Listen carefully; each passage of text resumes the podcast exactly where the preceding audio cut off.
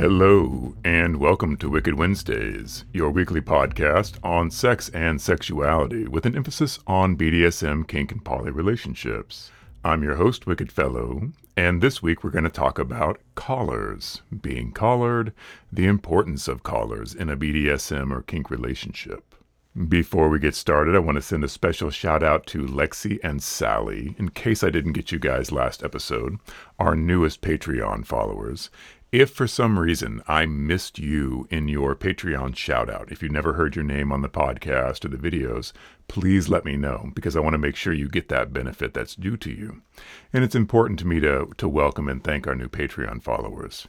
If you would like to be a Patreon sponsor, head to wickedfellow.com. You can find all of our links there, including our Patreon, the YouTube link, the podcast, and our adult sites, of course. There are also links to our social media, though I realized last week that my Twitter profile isn't there anymore. And I don't know if I forgot to set that up or if I never did set that up, but I will do that this week. It's His Wicked Ways at Twitter, if you're interested in that. I'm not nearly as active on Twitter as I am on Instagram, and that's just my comfortability with that site. I do need to put more out on Twitter because, at least for now, that's the one social platform that allows you to do not safe for work content. Whereas everything else, as you know, has been very toned down and it's very difficult to be an adult content creator on any of the other sites. So that's the world we live in. So, this episode is a result of a fan letter I got recently and it's a testament to the power of this fan creator interaction because I've done almost 50 podcasts now. I did a whole series on BDSM 101, and it never occurred to me to explain how collars work and the significance of collars in BDSM. So it's amazing to me that there's there's so much to plumb here. There's so many topics to cover. And sometimes I just overlook something that is very obvious. So thank you very much for that uh, question you had about collars and how they work. As always in these podcasts, I'm speaking from a singular point of view. I'm not the world's authority on how BDSM works. So, your relationship with collars or your BDSM relationship and how a collar may work in your relationship may be completely different than mine. And that doesn't mean it's wrong in any way. There are no rules to this, there are no standards on how this happens. I can talk about my experience and Koch's experience, the experience of my subs, and the generalized knowledge of the BDSM community that I have, just understanding that it's not comprehensive. And if I don't talk about the special way that you have of relating to a collar, let me know. I would like to include that, but I will give as much information from my point of view as I can. Collars in BDSM are many faceted, right? It can be a simple toy it can be something that is only used for a scene. You know, during the scene, a collar is placed on the submissive, and for that period of time, that collar is symbolic of and sometimes a physical control of the submissive. But then when the scene is over, the collar is taken off, and that's all it was. It's a utility item. And I have some of those. So I'm going to display a couple of the collars that I have for you guys listening on the podcast, this would be an awesome time to go to YouTube. I will try to describe what I'm talking about as well as show it. So I have a, a simple brown leather collar, and this is one of my household collars. This is a collar that if I was playing with somebody new that wasn't part of my household or a guest to the household, etc., they would wear this collar. And in my household in BDSM, that is signified by having silver hardware right? So this collar doesn't belong to anybody but me. It's just a utility item. So if I place this collar on a submissive person, for the duration of that scene, this collar is a symbol of that relationship. They have granted me dominance over them, control over them, and this collar is a symbol of that. So, yeah, for a lot of people, that's all a collar is. It's just a utility item. It's something that's part of the scene, it's something that's fun to wear, it's, you know, very risque. It's very subversive to put a human being in a collar, right? But, you know, it can literally be a part of the scene, whereas it's an attachment point for chains. It's an attachment point for a leash, for example, or if you're using the collar as part of a bondage system. So, in a very, you know, real physical sense, it's just a utility item. But in the BDSM scene, the collar has a much greater significance beyond just being a functional piece of kink hardware that someone is used to playing with. So I also have Katja's collar here. And Katja's collar is in green, her favorite color, as I'm holding up now. And her collar has gold hardware. And so in my household in BDSM, that's significant of someone that belongs to the household that is in a committed, dominant, submissive relationship with me. Only people in that role wear gold on their collars or on their cuffs. So for Katja, for several years, when we played, she would wear the household collar. She would wear one of the household collars.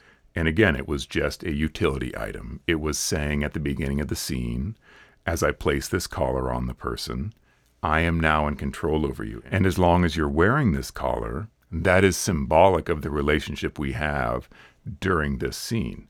However, at the end of the scene, I'm going to take that collar off and that collar stays with me because we do not have an ongoing dominant submissive relationship outside of the play space. When someone takes that next step and becomes a partner of mine in BDSM, when they join my household in BDSM, then a custom collar is made for them and it's their property. It now belongs to them.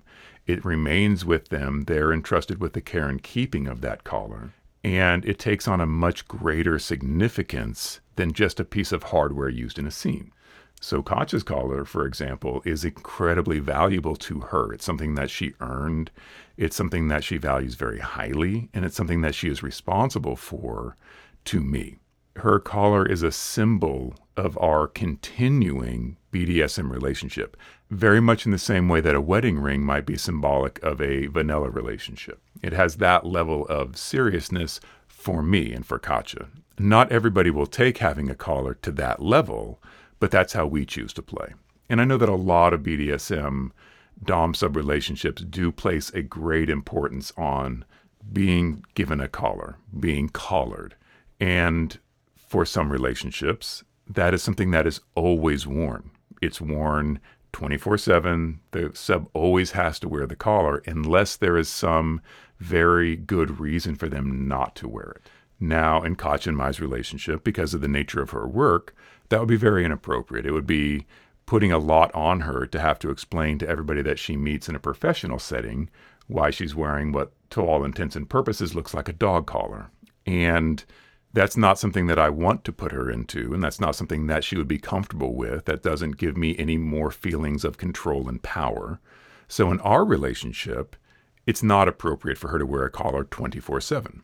I have had relationships where the submissive that I was in the relationship with was comfortable wearing a collar 24 7, and they were happy to wear it 24 7.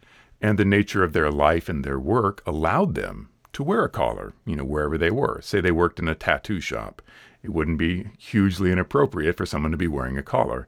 People in that kind of alternative lifestyle will often wear collars that are decorative. They don't actually have a connection to the BDSM scene. So if you see somebody and they have kind of a countercultural look and they're wearing a collar, maybe it's a BDSM thing, maybe it's a fashion choice they've made. And that's fine. I'm not here to gatekeep wearing a collar. If someone wants to wear one for fashion's sake because they think it looks cool and transgressive, I'm fine with that. It doesn't bother me because unless they're directly responsible to me, they can do whatever they want.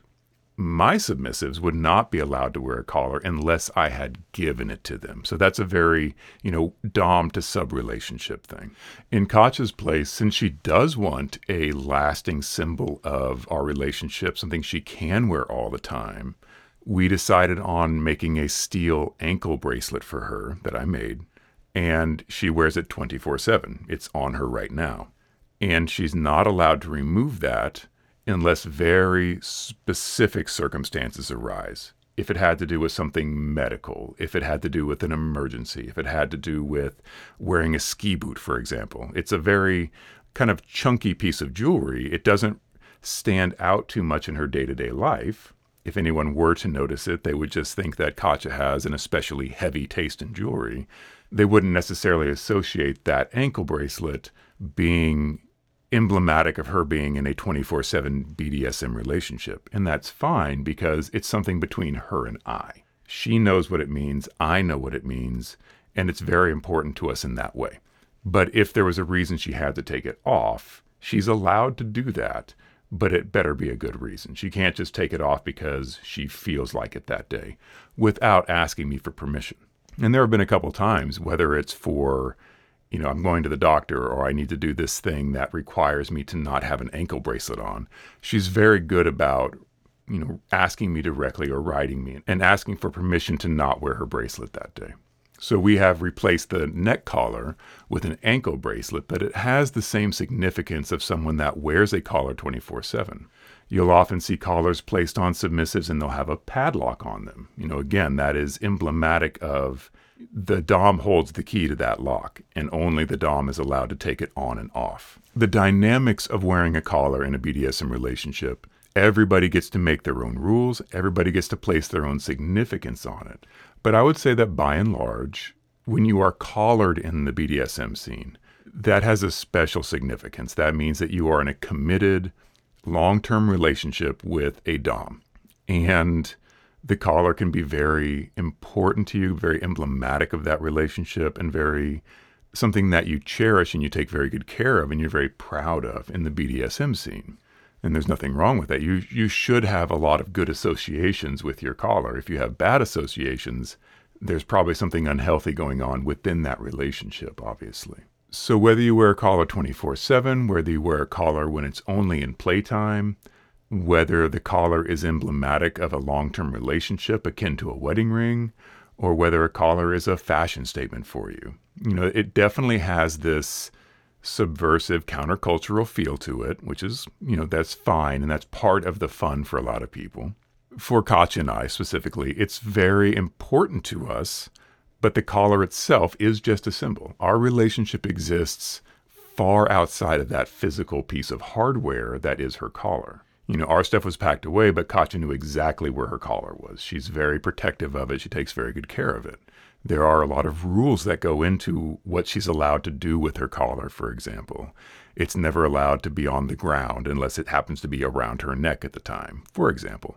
Things that I have given to her so that it's treated with respect and treated with the proper care that it's due, being a handmade gift that I have made her that's emblematic of our very serious DS relationship. So, with collars, for example, you've just met somebody in the scene, you're kind of a new submissive to the scene, and you started talking with a dominant, and they immediately want to put a collar on you.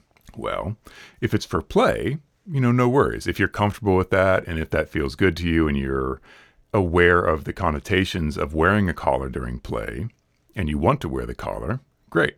But I would be very careful to make sure that you understand all the ramifications of what taking a collar from someone may mean. If they offer you a collar, that may be something that they're offering you a long term, lasting relationship, and you are agreeing to that long term, lasting relationship by accepting that collar. And that's not something that I would advise anybody to do on the spur of the moment or after a couple dates, for example. You know, if someone's offering you a symbol of a lasting relationship, very much like an engagement ring or a wedding ring, you have to decide for yourself at what point in the relationship that is appropriate. But again, it will depend on how seriously that collar is taken between you and the Dom or the Dom and the sub. If they're offering it as this is a binding symbol of our relationship, make sure you want to be in that binding relationship.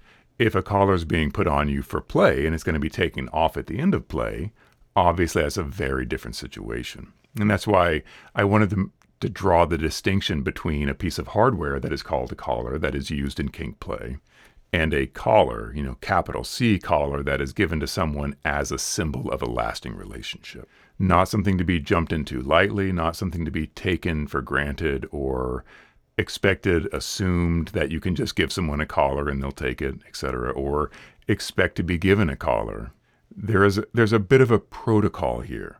And with anything that I've given advice to in the BDSM world, you know, you have to communicate with the people involved. you know, ask your Dom, well, what does this collar mean to you? What are the ramifications of me taking this collar? And the same is true from the Dom to the sub, explaining to them what the collar means to you personally. If it's just a piece of hardware used for a scene, make that clear before you offer to put a collar on someone. Or if you are moving towards that, you know, lasting relationship and this a symbol thereof, make sure that's explained and understood to the submissive before you start talking about giving them a collar. You know, this is basic communication stuff, but sometimes, just like me needing to be reminded of collars in general, I want to put that out there that because the way the collar is seen in the scene, it's important to make sure the person you're giving that collar to or accepting that collar from that you guys are on the same level and understanding what that means at the moment hardware or committed relationship. And obviously, there's a big difference there. You know, for me in my household, I do draw that distinction very clearly. I make sure that the submissives that I'm working with understand how the hierarchy of my house works, how the rules of my house work. For example, they would know that the household collar has a silver buckle, and someone that is a member of the household would wear a gold buckle on their collar that's something that they would know going into it. That's a conversation that can be taken for granted later on when we start talking about what would you think about receiving a collar from me? Would you like to be my submissive in a lasting committed relationship?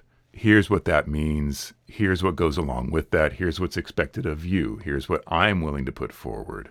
That's a very serious conversation. And for me, that's a conversation that's going to go on over several months, probably. And like I said with Katya, Katya was a member of my household in a probationary way for several years before I invited her to become a full member of the household. As I've mentioned before on podcast, for me, that's a permanent relationship. That's a relationship akin to being married, where we don't just break it off willy nilly. It would have to be a serious thing. We would have to decide that this is no longer tenable and we are now going to separate, very much like a couple would decide to separate.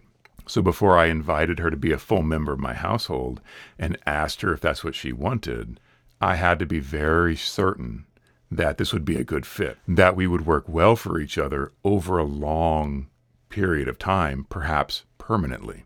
So before I made that decision, before I offered her her collar, I was 100% sure that yes, this will be a good relationship this is a good fit. This is a good match between what I like to do as a dominant and what Katya likes to do as a submissive. We get on well in real life. We have a relationship that works well outside of the BDSM scene. And I can see this relationship lasting indefinitely. I will then offer this person the collar. And that's just how I run my household. Other people may be much less formal, but still take the collar very seriously. For example, it may be a period of a year where they give you a collar and they say, for the next year, you will be my submissive. At the end of that year, we will discuss and see if you are happy with this arrangement. I have done things like that in the past. But as I've played for 25, 30 years now, I've come up with a system that works very well for me, which is people that are interested in playing with me are probationary members, and that is also invited. And then if they fit well with myself and the rest of the members of the household, then we can talk about them becoming full members where they receive their own collar. That is their property and is emblematic of our relationship. Otherwise, it's just a piece of hardware we use for scenes. I like to have a lot of ceremony and ritual in my BDSM. I think that's something that I find very beautiful in the BDSM scene. And the collar, in and of itself, is part of that ritual. So when Katya and I play, when we're playing formally and not just spur of the moment, if we're having a formal session, it begins with that very ritualistic, ceremonial placing of the collar around her neck. I have a very ritualistic and ceremonial way of doing that, that in the process of placing her collar on, I am reenacting the first time that I put the collar on her. And it's a very meaningful thing between the two of us. It places her in a very good headspace. It places myself in a very good headspace where I'm as I'm buckling her collar on, I'm considering all that that implies. So for me, that's a very beautiful part of the Dom sub playtime, the Dom sub ritual, the BDSM scene, is that initial placing on of the collar. And I do it in a very still and quiet way. But that's obviously not the only way to do it. If you have a very primal relationship, the placing of the collar on might involve wrestling the submissive to the ground and in putting their collar on by force. And that is just as beautiful in that relationship. That is something that primal submissive may want to feel like they are being bound and being forced into that situation. That may be very thrilling and exciting for them. And I have played that way, and it's, it can be very fun if both parties are on board, if that's what both people in the relationship enjoy. For Katya and I, we have a much different style of relationship, and it is very still and very quiet and very ritualistic, as I said. So, again, the way that I do things in my household works for me, works for my submissives. You may have a completely different way of doing it. You may have a completely different style or even notion on how important that collar is. It may just be a piece of hardware, or it may be the most important piece of gear that you own because it's symbolic of the relationship between you and your Dom or your Dom and your submissive. Um, collars come in all shapes and sizes. So I'm holding up a steel collar. This is a very basic steel collar. These often have hinges in them, they're kind of solid. They can be very thin, they can be very heavy, they can be a shackle type collar, which is kind of a broad metal band. Um, those are often fastened with padlocks. I've seen collars in so many different variations that the style and shape of the collar might be important to the individuals. You know, they may have a system like I do where certain kinds of submissives wear a steel collar and other kinds of submissives wear a plate collar, for example. Or it just may be the collar of the day, and whatever collar they're wearing is symbolic of that relationship. They may not have, you know, one collar that like one wedding ring. They may have a selection of collars, and every one of their collars means the same thing. When they put it on for the day, or they never take it off, that is symbolic of their relationship. So again, you play the way that makes you feel good. You enjoy the BDSM scene in ways that are fun and exciting for you. But this is also kind of an outreach to people that are not in the scene and don't understand how collars work and wouldn't necessarily recognize a collar from a piece of heavy jewelry. There are some collars that are very like high protocol collars, for example, that might have a very high, um, they're literally very high, meaning that the, the sub's motions are very restricted in the collar. They're very constricting collar. They may not be able to turn or move or bend their head. And that's kind of a very special purpose type of collar. It might be a very light, thin collar. It may be a necklace that is not recognizable to anybody but you and your Dom. Again, it doesn't have to look like my collar. It doesn't have to look like the steel collar. It doesn't have to look like anybody else's collar. The importance is, you know, what it means to you and your dominant or you and your submissive if you choose a collar as, as a physical form of that bond. One thing I would say, and I, I see this enough that I want to talk about it. And that's if your collar is just a piece of play equipment, I don't care where you get it, what it looks like, you know, as long as it does the job and it's not unsafe, awesome. I would like to put it out there that if you're offering somebody a collar as a symbol of your relationship, let's not get that collar from wish.com or the cheapest collar you can find, right? I feel like that says something about how you value the relationship. And that doesn't mean you have to hand make collars like I do. You know, I'm a leather worker, so that's very easy for me to do. It's not going above and beyond the call of duty for me to make a nice collar for my subs. But I would never put my subs in a collar that was chintzy or cheap or, you know, made out of thin vinyl that I got at the sex shop because it cost two bucks. And I'm not trying to gatekeep BDSM. I'm not trying to gatekeep and make it expensive for people to play. I understand that a lot of people don't have a lot of money and you know, they can't necessarily buy the very best gear all the time. I totally understand.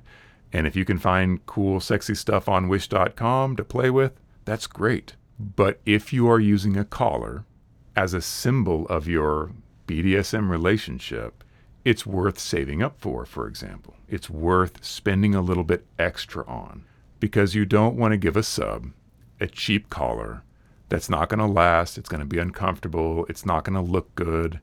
And tell them you have to wear this all the time as a symbol of our lasting relationship. By the way, I paid $5 for this.